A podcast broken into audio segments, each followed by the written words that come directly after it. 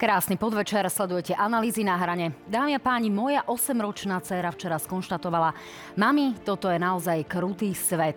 Ako zabrániť tomu, aby sa stali také udalosti, ako sa odohrali pred teplárňou? Ako zabrániť ďalším vraždám a dá sa to vôbec? Ako zabrániť tomu, aby šoférovali Slováci pod vplyvom alkoholu?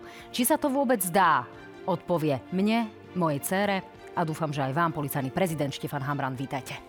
Ďakujem pekne za pozvanie. Tak, eh, pán policajný prezident, asi sú toto veľmi náročné dni, tak si to poďme rozobrať. Toto je začiatok alebo koniec takýchto vražedných útokov, ktoré sme eh, videli pred teplárňou?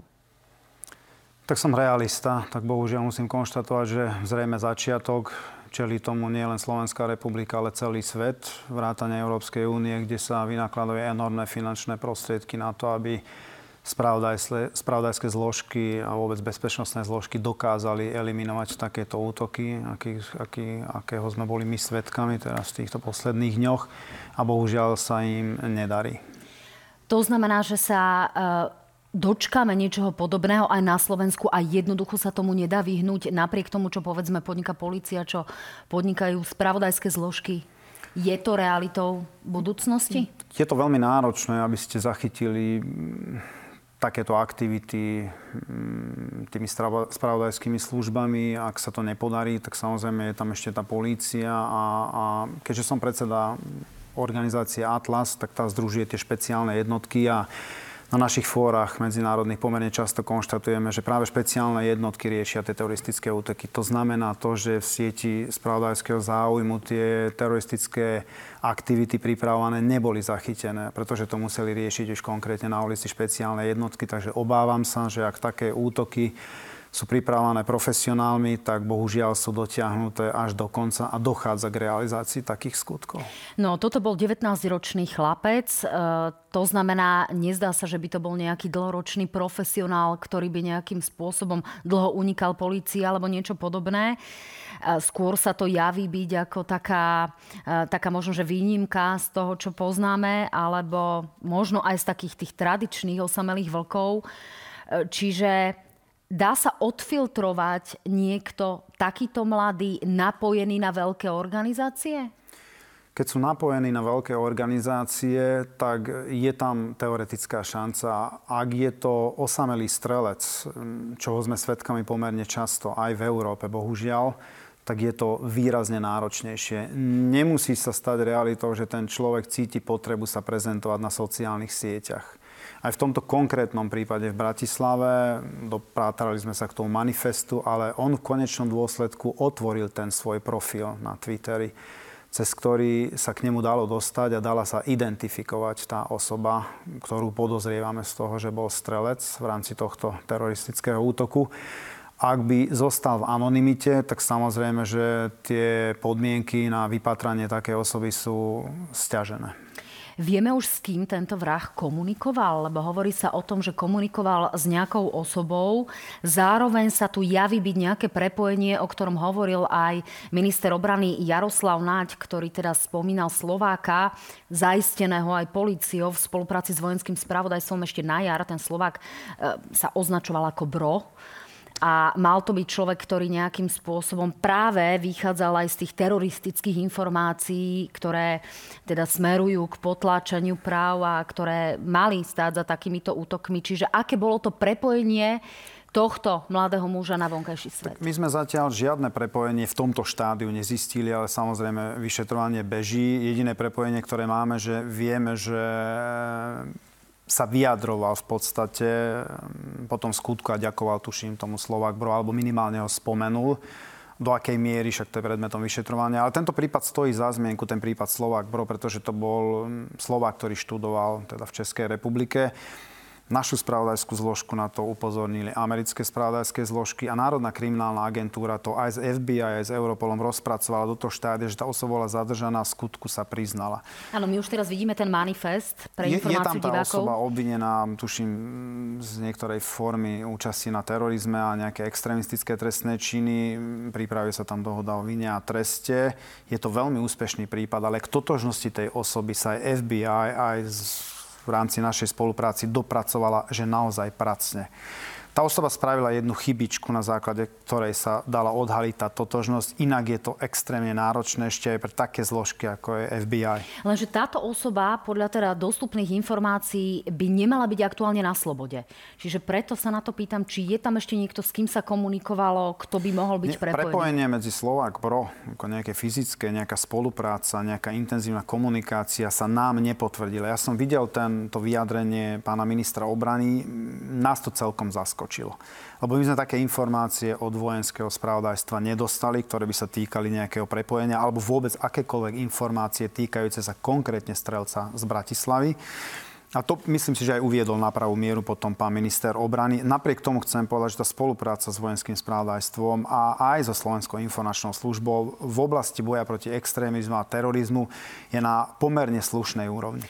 To znamená, neplatí to, čo platilo na tej domácej scéne, že sa nejakým spôsobom policajný zbor so Slovenskou informačnou službou vybíjal na vnútorných konfliktoch. Toto skončilo a spolupracujete? By... Alebo spolupracujete len pri takýchto záležitostiach?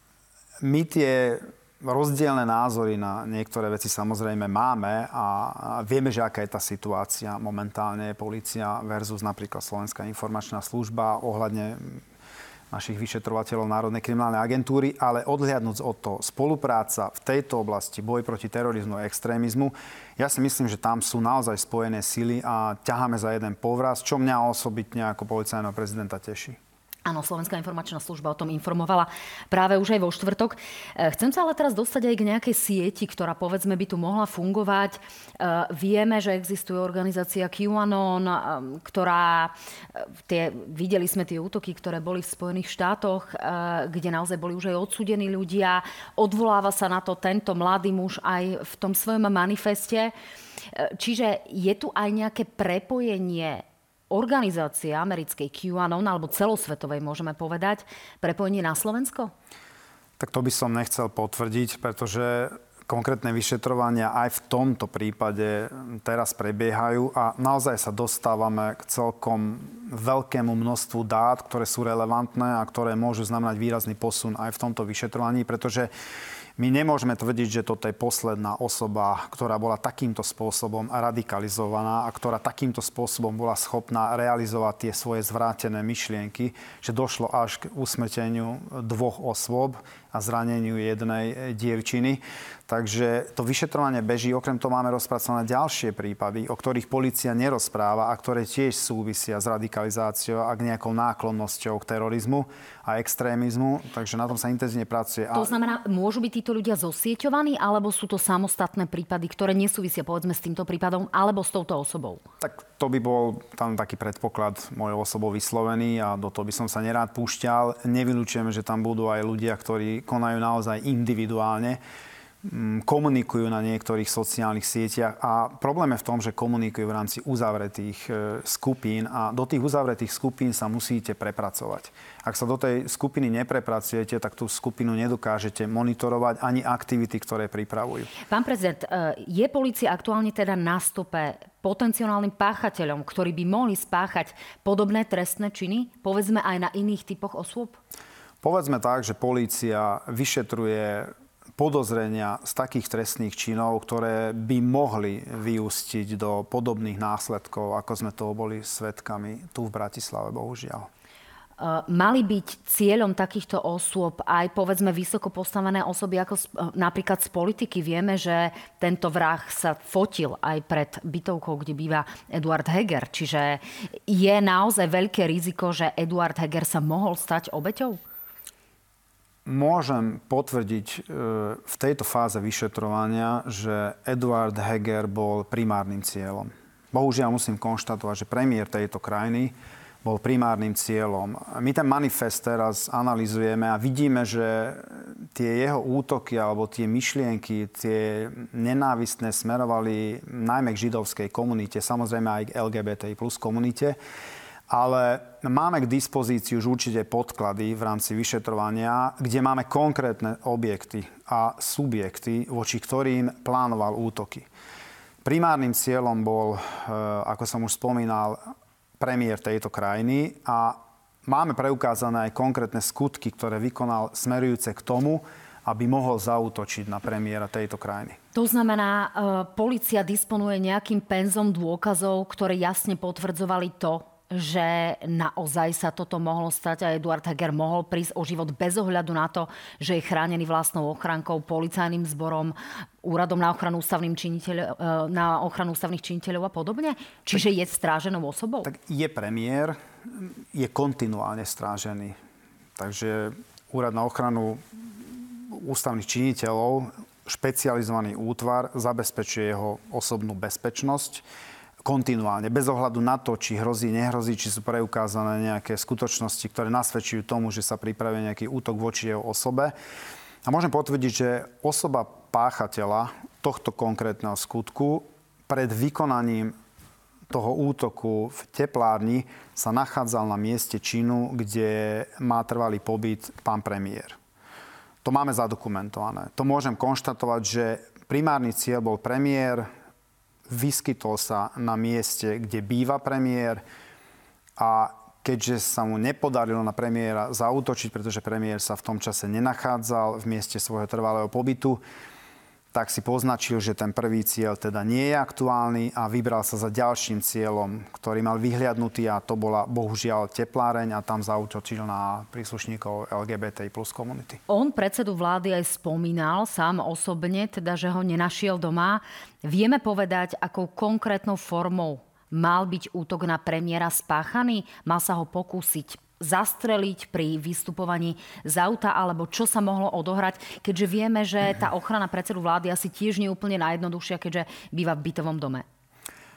Špekulovať o tom, že akým spôsobom, na základe toho, aký skutok vykonal pri teplárni, tak predpokladáme samozrejme, že krátkou gulovou strelnou zbraňou sa chcel pokúsiť akože zautočiť na premiéra, ale do ďalších špekulácií samozrejme by som sa nepúšťal pretože to miesto opustil, presunul sa k teplárni a zhruba vieme, že akým spôsobom konal na tom mieste.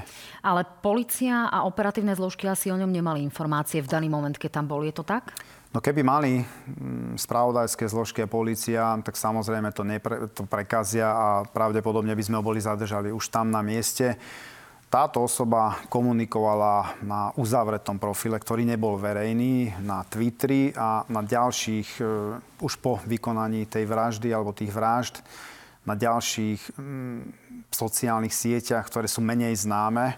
Ale problém je v tom, že ak je tá skupina uzavretá v rámci nejakej sociálnej sieti, tak už spomínané know-how využívame, že snažíme sa prepracovať do tých uzavretých skupín, lebo tie skupiny môžete monitorovať len znútra.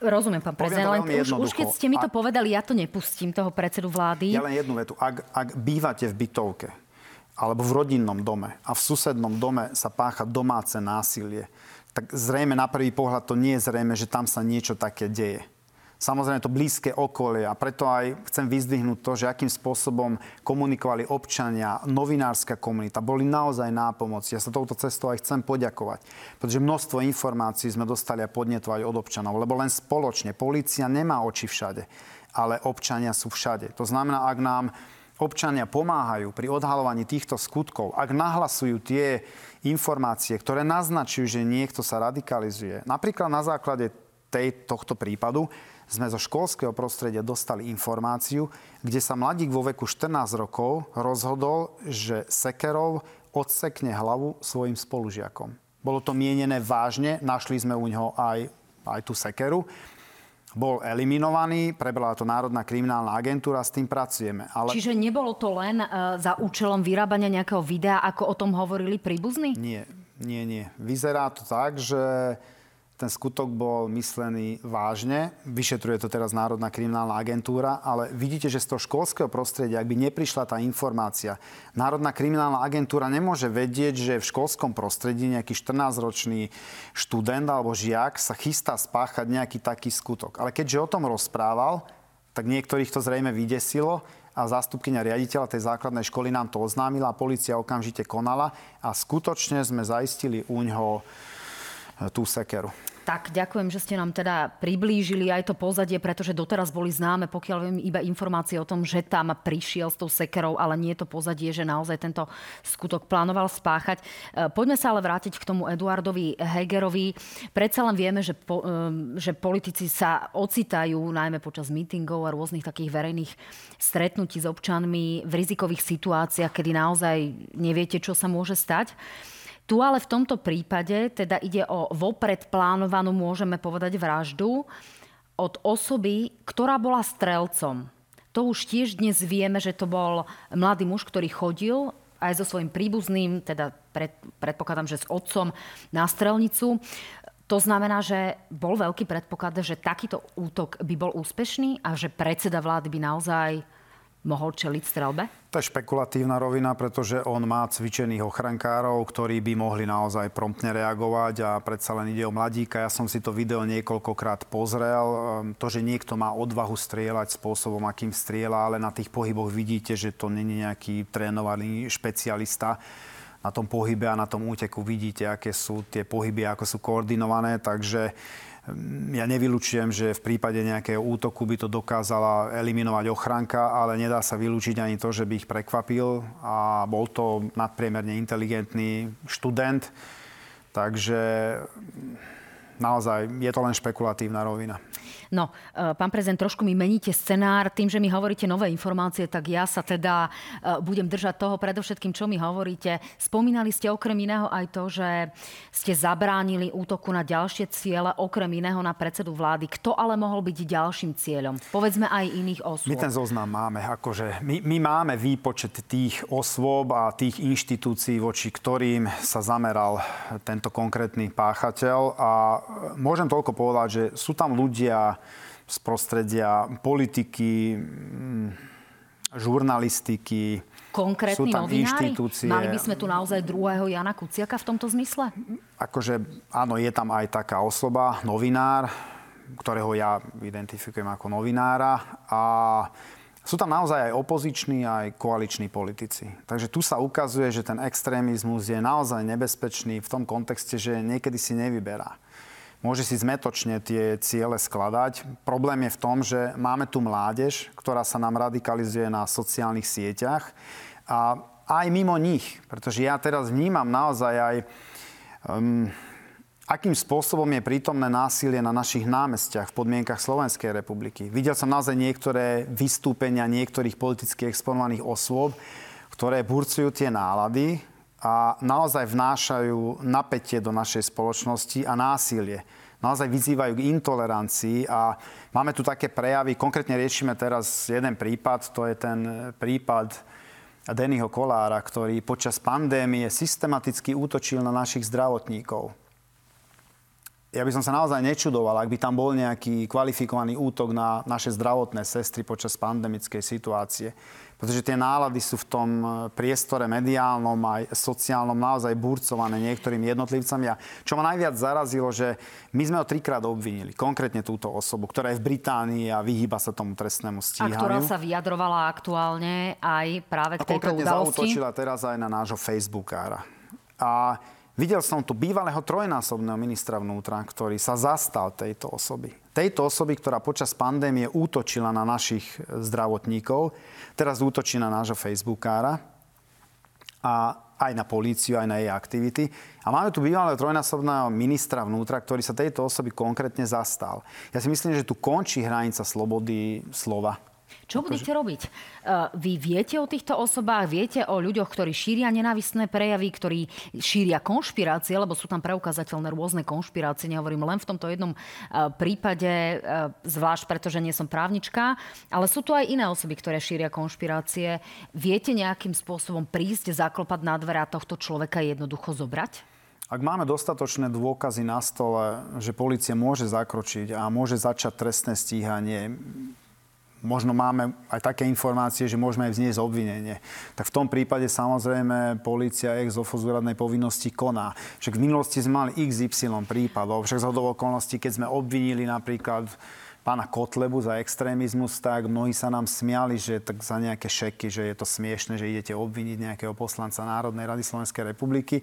Ale policia ukázala, že dokázala to v rámci prípravného konania zadokumentovať a tie dôkazy mali takú silu, že prokurátor na súde dokázal uniesť to dôkazné bremeno a jeho právoplatne odsúdil. Tomu rozumiem. Napriek tomu je viacero rovnakých prípadov v tom, že títo ľudia sú obvinení, veľmi často už aj odsúdení ako pán Kotleba a robia rôzne videá, robia rôzne rozhovory. A konkrétne, konkrétne dnes mal takýto rozhovor práve pán Kotleba s otcom mladého vraha kde sa e, šírili informácie o tom, že to vlastne nemusel spáchať on, mohol byť v skutočnosti obeťou, že mohol byť e, súčasťou nejakého sprísahania spravodajských služieb. To sú veci, ktoré tam úplne vážne odzneli.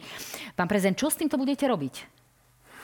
Ťažko sa mi to komentuje. Ja som to zachytil len okrajovo, pretože som celý deň lietal, ale čudujem sa vôbec, že ten otec podozrivej osoby podstúpi niečo také teatrálne a nechutné z môjho pohľadu.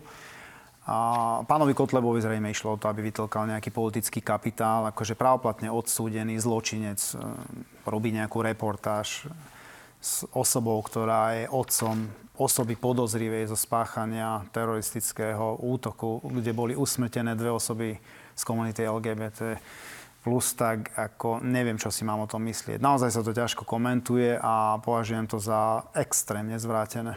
No, odznili tam aj veci, ako že média, politici toto môžu použiť proti vlastencom, to je takmer citácia, čiže budete sa tým predpokladám zaoberať a príslušníci, ktorí sa týmto, ktorí toto riešia, si predpokladám dobre napozerajú aj toto video. Áno, naši tak? príslušníci to samozrejme pozerali, dokumentovali.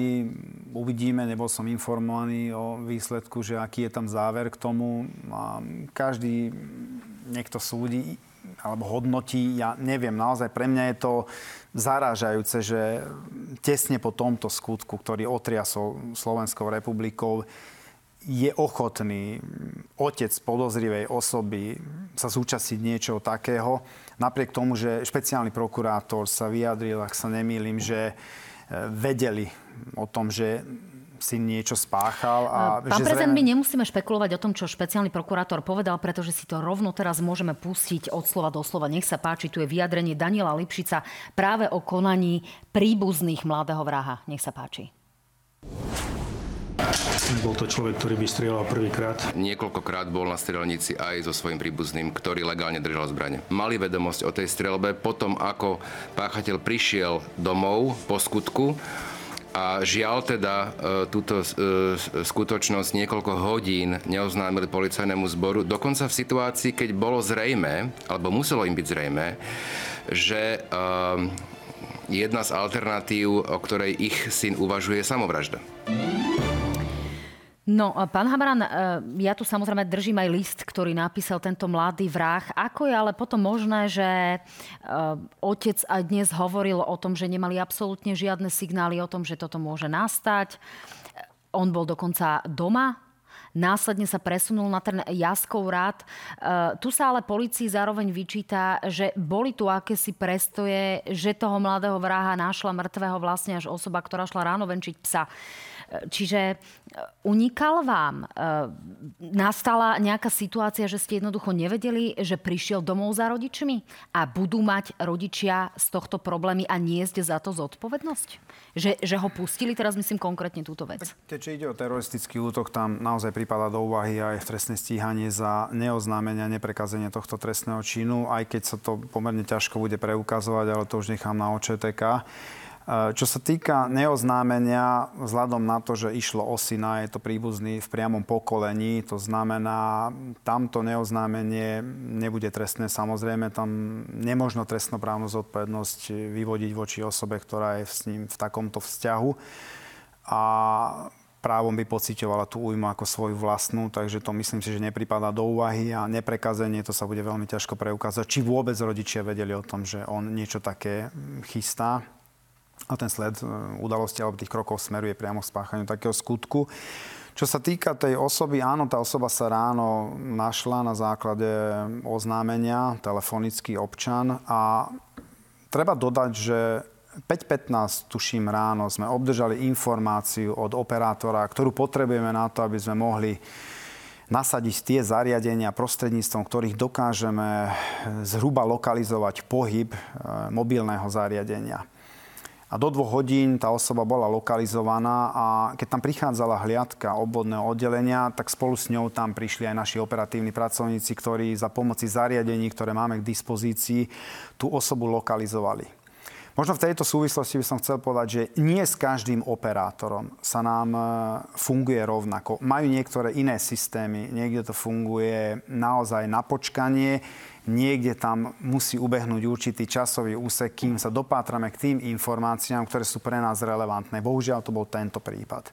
Takže tam sa to natiahne ako to časové okno, v rámci ktorého získame od operátorov tú informáciu, ktorú potrebujeme na to, aby sme dokázali stopovať priamo v teréne tú konkrétnu osobu s telefónom.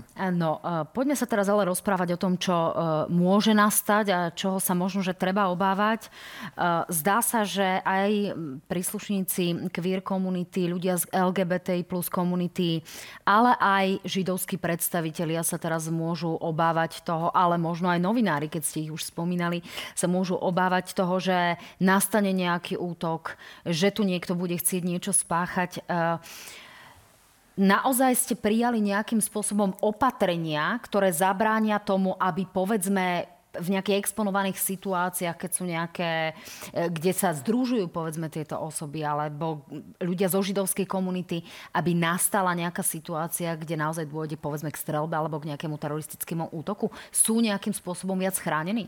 Tak samozrejme, polícia teraz e, nasadzuje tie svoje síly a prostriedky tak, aby sme sa v prvom rade sústredili na tie objekty, na tie subjekty, ktoré sú z nášho pohľadu momentálne kritické, aj keď e, nalejme si čistého ten páchateľ, ktorý tieto skutky páchal, mm, spáchal samovraždu, ale to neznamená, že nemôžu byť ďalšie subjekty, ktoré môžu paradoxne útočiť na úplne iné skupiny. Takže nemôžeme teraz výslovne všetky sily prostriedky sústrediť na konkrétnu komunitu, jednu, druhú, tretiu pretože naozaj nevieme, tá spoločnosť sa bohužiaľ, a to nie len u nás vo svete, tá mládež sa nám radikalizuje, vidíme náznaky tej radikalizácie a naozaj nevieme, že kedy môže dojsť nejakému takému útoku. Samozrejme, polícia aj spravodajské zložky robia všetko preto, aby to eliminovali.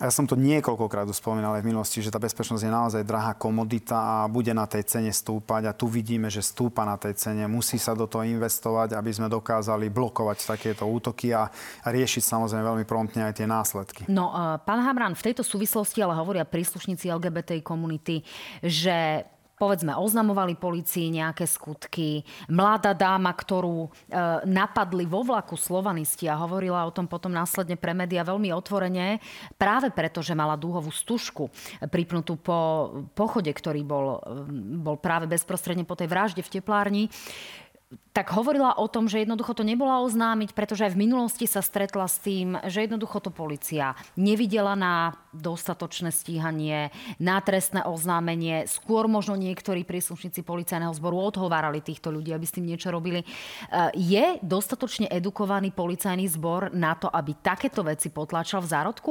Aby sa už príslušníci tejto komunity jednoducho nebali oznámovať takéto skutky? Tak ja som povedal, že už aj v minulosti, že je to celospoločenský problém. Naozaj očakávať od polície, že bude vždy a všade, je podľa mňa naozaj neadekvátne. Polícia nikdy nebude všade, kde bude potrebná, ale na základe oznámení budeme vždy tam, kde je potreba, aby sme boli. Práve preto by som chcel aj tú našu občianskú verejnosť alebo našu spoločnosť vyzvať k tomu, aby, aby reflektovali na takéto prípady, ak vidia náznaky toho, že je tam nejaký náznak toho, že niekto sa chystá páchať nejaký násilný trestný čin, tak aby nám to oznamovali. Lebo za... teraz hovorím o tom, aby ľudia, ktorí sa stretnú s takýmto konaním, to znamená, e, že napríklad dostanú tašku s obedom, kde je napísaná agresívna narážka na ich povedzme orientáciu, že by sa nebali na tú policiu a oznámiť to, nebudú ich príslušníci policajného zboru odhovárať, nerobte to? Tak ja sa teraz nemôžem zaručiť za každého jednotlivého policajta. Napríklad som zistil teraz, že mm, máme tam príslušníčku, ktorá sa celkom nevhodným spôsobom vyjadrovala na sociálnych sieťach, aj v kontexte tohto prípadu. A pôjde ku mne na koberec, budeme to riešiť, či teda tam hrozí nejaké prepustenie, alebo tam stačí nejaké disciplinárne konanie. A Ale čo sa týka polície, no ja pevne dúfam, že všetci sa obrátia na tú políciu, pretože tvrdiť to, že kedy si polícia fungovala takýmto spôsobom a nám nepomohla, to neznamená, že tá polícia dnes e, nepomôže. Budete Pre... preškolovať nejakých policajtov? Budete ten kontakt, e, povedzme, tých policajtov, ktorí sú v kontakte s týmito ľuďmi alebo ktorí nejakým spôsobom sa týmito skutkami majú zaoberať, preškolovať na a vyššiu citlivosť v týchto prípadoch? Tak samozrejme, že sa snažíme, lebo vidíme, že ten extrémizmus v určitom rozmere je prítomný aj vo zbrojených bezpečnostných zboroch, nevynímajúc políciu. Slovenskej republiky. Takže samozrejme, ale je to na tom manažmente a snažíme sa naozaj tak vyčistiť v úvodzovkách ten policajný zbor, aby sme ľudí, ktorí konajú takýmto spôsobom, nemali vo vlastných radoch. My predsa musíme vystúpať nestranne, tak aby nevznikli absolútne žiadne pochybnosti o našej nestrannosti a snažíme sa poskytnúť pomoc každému v rámci našej spoločnosti, bez ohľadu na jeho rasu, národnostnú alebo národnosť, alebo ja neviem, e, sexuálnu orientáciu a tak ďalej. To znamená, že každý profesionálny policajt by bez ohľadu na to mal pomáhať tým našim spoluobčanom. Čak neviem, či ste zachytili, my sme aj mali dúhovú stuhu na našom znaku policajného zboru a samozrejme to niektorí kritizovali. Áno, vy ste tam mali ale potom následne taký status, že lajko bolo viac ako tých zlých reakcií, že ten nepomer je tam naozaj v neprospech tých ľudí, ktorí šíria nenávisť. Takže... Áno, áno, čo ma príjemne prekvapilo a že tých pozitívnych komentov bolo výrazne viac ako tých negatívnych. A aj to som už spomínal v minulosti, že veľmi často citujem Edmunda Burke, alebo páči sa mi ten jeho citát, že k tomu, aby to zlo zvíťazilo, stačí málo, aby dobrí ľudia nič nerobili. A ja mám taký pocit, že v našej spoločnosti tí dobrí ľudia nerobia dosť a pritom je ich požehnanie. Takže bolo by dobré, keby tí dobrí ľudia možno robili viac. No vieme ale v každom prípade, čo robia zlí ľudia LGBTI plus komunite a o tom hovoril napríklad aj Roman samotný e, tesne potom, ako sa tá vražda odohrala. Tak si ho na záver tohto bloku pustíme. Nám do teplárne posielajú každý týždeň na sociálne siete grcajúcich smajlíkov vypisujú nás prostosti. Každý týždeň nám plujú na dvere. Každý týždeň nám zoškrábavajú duhovú nálepku, ktorú máme na dverách. Toto sa deje na celom Slovensku systematicky niekoľko rokov. Pán prezident, aký máte odkaz pre Romana samotného a tieto jeho slova?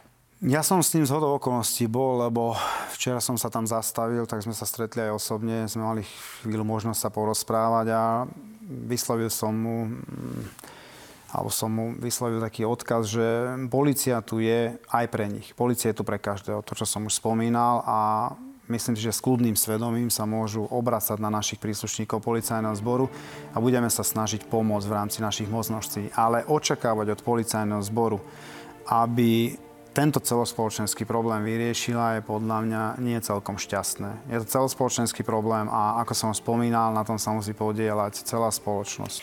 Pán prezident, e, Teraz sa ešte naozaj porozprávame chvíľku o tých nenavistných prejavoch, konkrétne nenavistných prejavoch politikov. E, zdá sa, že tu máme viaceré prejavy smerujúce proti LGBT komunite. Tie výroky poznáme, sú dlhodobo známe. Čo sa s nimi dá robiť? Čo sa dá robiť s agresivitou prejavu politikov?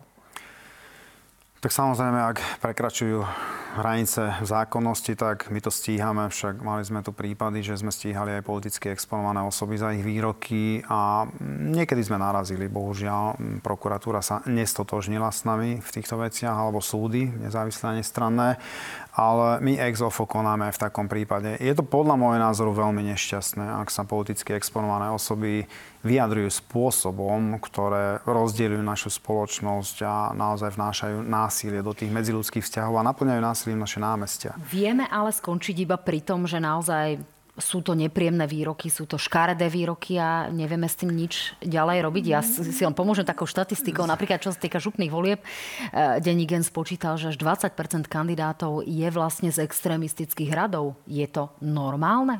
Nie je to normálne, ale bohužiaľ sa to stáva normálnym a nie len u nás, aj v Európe. Takže tie extrémistické síly a tie nálady v spoločnostiach rastú a mňa osobne ako policajného prezidenta to samozrejme desí a mala by sa tá spoločnosť e, komplexne nad tým zamyslieť, čo s tým spraviť, pretože osobne si myslím, že nás to za pár rokov dobehne. Čo to znamená, že nás to dobehne? Vidíme to zatiaľ na sociálnych sieťach, tá agresivita je naozaj mimoriadná. Tak dnes vidíme, že v školských laviciach alebo v školskom prostredí nemajú problém žiaci študenti zautočiť na pedagógov. Za mojich čiast to bolo nemysliteľné, akože absolútne vylúčené.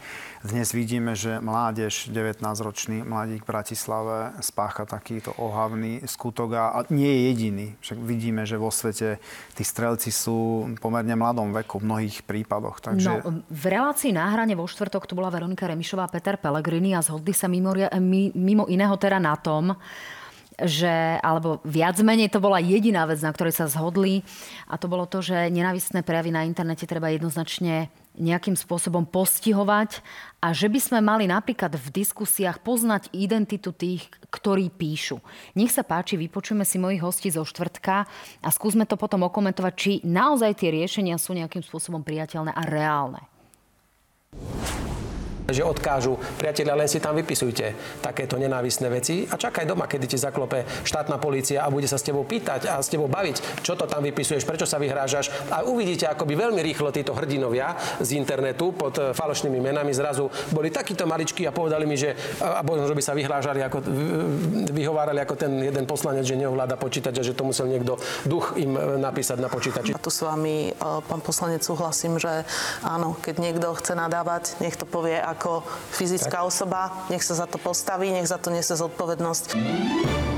Pán Habran, sú tam teda dve roviny. E, jedna vec je, či vieme nejakým spôsobom odfiltrovať e, ľudí, ktorí píšu pod fotkami kvietkov a šteniatok, ale sú to konkrétne osoby s konkrétnymi agresívnymi prejavmi a či ich vieme navštíviť prostredníctvom našej policie aj doma.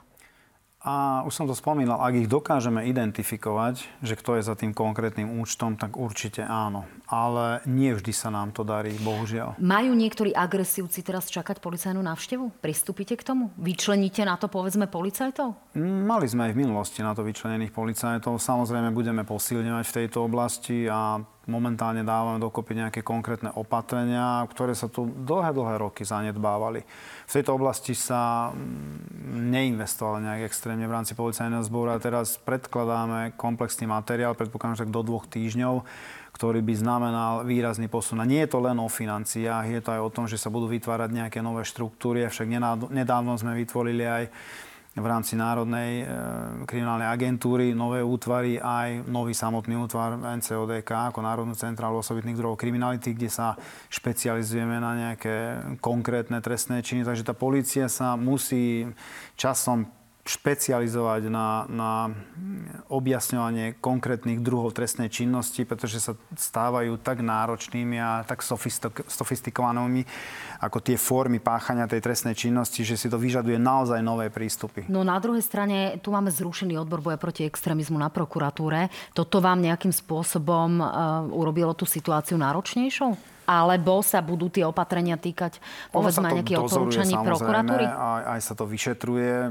ako to nechcem komentovať, ja naozaj neviem, čo ich viedlo k tomu, že takéto organizač, takúto organizačnú zmenu prijali. My sme v tejto oblasti posilňovali a teraz už môžeme napríklad teroristický obsah v rámci sociálnych sietí odstraňovať. Máme na to aj legislatívu, máme na to vytvorených aj spolupracovníkov, ktorí to sledujú, monitorujú ale tie kapacity musíme rozširovať. Akože v západnej Európe to väčšinou funguje tak, že máte v teréne agentov a máte IT špecialistov, ktorí sedia za počítačom a snažia sa infiltrovať do tých skupín, aby takéto aktivity rozkryli alebo odkryli identitu tých osôb. Ak tie osoby nespravia chybu a pracujú naozaj profesionálne, profesionálne tak je to skoro nemožné. Tam by mala byť úzka spolupráca, tí ľudia by na sociálnych sieťach nemali byť anonymizovaní, ale dnes každý vie, že nie je problém vytvoriť nejaký účet, ktorý je pod nejakým falošným nicknameom. Posledná otázka k tejto téme. Aj pani prezidentka hovorila minulý týždeň o tom, že je obrovský problém s tým, že my nepostihujeme nejakým spôsobom nenavistné prejavy a toto si nás počkalo. Myslíte si to isté? Myslím si to isté a ak sa nemýlim presne, tu som bol u vás v tejto diskusii, nebolo to tak dávno, pár mesiacov dozadu, keď sme to aj riešili, že tie, tie verbálne prejavy do akej miery sú postihnutelné a ja som tvrdil, že niekde musí byť hranica, kde štát musí zakročiť a kde končí sloboda slova. Tak vypočujeme si pani prezidentku. To, čo ako právnička dlhodobo pozorujem, je, ja neviem, či to mám nazvať naivitou alebo ignoranciou, pokiaľ ide o verbálne trestné činy, pokiaľ ide o trestné činy extrémizmu, pokiaľ ide o kroky, že bolo zrušený odbor e, extrémizmu na špeciálnej prokuratúre. Toto sú kroky, ktoré sú hlboko zanedbávajúce stav spoločnosti. Pán Habran, kto by sa mal spamätať? O kom hovorí aj pani prezidentka? Vy hovoríte, že na policii teraz robíte opatrenia. Kto ešte by mal naozaj priložiť ruku k dielu? E, teraz myslím z verejných funkcionárov, z inštitúcií, aby sa tá situácia nejako, nejako zlepšila. Nebudem ich menovať, lebo by sme tu sedeli naozaj dlho každý. Vrátane našich spoluobčanov ktorý, prostredníctvom ktorých máme oči všade. My tých občanov potrebujeme a ukazuje sa nám, že keď tí naši spoluobčania prirožia ruku k dielu, tak sa nám výrazne ľahšie a jednoduchšie objasňujú niektoré veci a dokážeme nahliadnúť do tých priestorov Slovenskej republiky, kde inak prístup nemáme. To znamená, my potrebujeme celú spoločnosť pohnúť tým smerom, že dať stopku extrémizmu. To no. je to, čo som spomínal, tí dobrí ľudia musia sa zomknúť, musia začať spolupracovať, takisto nevynímajú štátne inštitúcie, ktoré najmä presadzujú právo a musíme ťahať za jeden povraz. Niekedy mám taký pocit, že sa to nedie. Tak ja vám teraz trošku pomôžem. Polícia má svoju facebookovú stránku Hoaxy a podvody Polícia SR, kde ste aj vyzvali na to, aby občania teda nahlasovali nenávistné prejavy.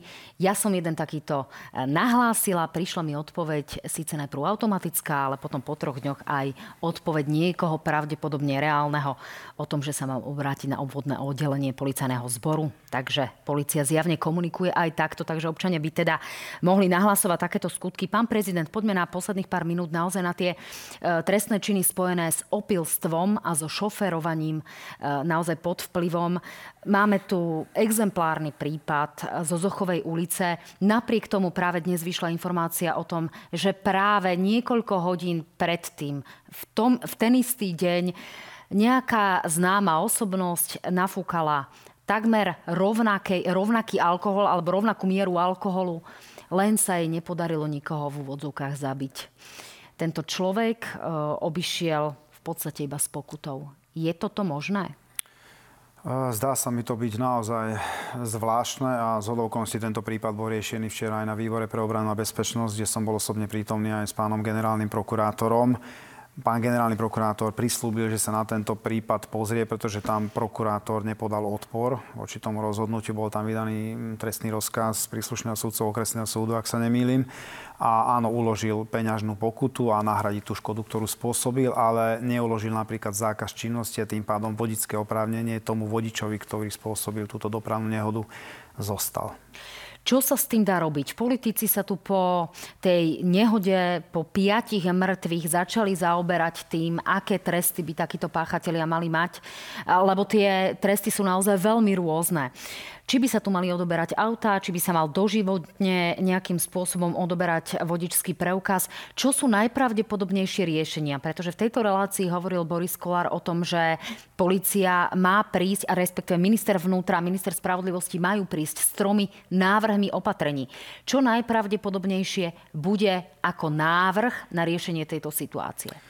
Tak predkladáme my nejaké opatrenia. A napríklad ani nie tak alkohol nám spôsobuje dopravné nehody v podmienkach Slovenskej republiky v cestnej premávke, ale najmä nepozornosť, nevenovanie sa dostatočne tomu riadeniu. A druhá najčastejšia príčina je rýchlosť. To znamená, my musíme tú rýchlosť. Keby tá rýchlosť bola v tomto prípade na Zochovej výrazne nižšia, tak zrejme by také následky nenastali. No Samozrejme, na, to chcete tých, na to chcete tých 270 radarov, v dlhodobom horizonte až tisíc, to vieme ale predsa len aj z, z prieskumu agentúry AKO, ktorý sme si dali vypracovať a vo štvrtok zverejníme jeho výsledky, tak už z tých čiastočných výsledkov, ktoré máme, e, nasvedčuje tá situácia tomu, že ľudia nám naozaj v obrovskej miere šoferujú pod vplyvom alkoholu. Ako to zistíte z radaru? Ktorý nám neukáže, či je ten nie. vodič Radar opitý. nám eliminuje tých, ktorí jazdia rýchlo, tí ľudia sa naučia, že musia spomaliť, inak budú platiť pokuty. Teraz sa spoliehajú na to, že ten policajt vonku nebude, pretože je ich menej, možno ako by bolo potrebné a ne, nezamerajú ma, takže sa vyhnem tomu, aby som bol sankcionovaný. Tá technika nás nahradí a tá je vždy prítomná, vidí všetko. Pokiaľ ide o alkohol, samozrejme to nevieme nahradiť nijak inak, len tým, že tí policajti budú v teréne, ale potom sa už vedia striktne len na to zamerať, na tú prítomnosť návykovej látky a zisťovať, či tí vodičia šoférujú. Samozrejme, tie tresty, my sa zhodujeme aj na prezidii policajného zboru, treba sprísňovať. Keď sme toho času zaviedli skutkovú podstatu trestného činu, ohrozenie pod vplyvom návykovej látky, tie očakávania boli obrovské. To boli tie prípady, kde sme mohli stíhať prípady, kde bola prítomnosť návykovej látky viac ako jedno promile, to znamená, bol to stav vylúčujúci spôsobilosť. To, ten efekt to neprinieslo. Pije sa ďalej za volantom.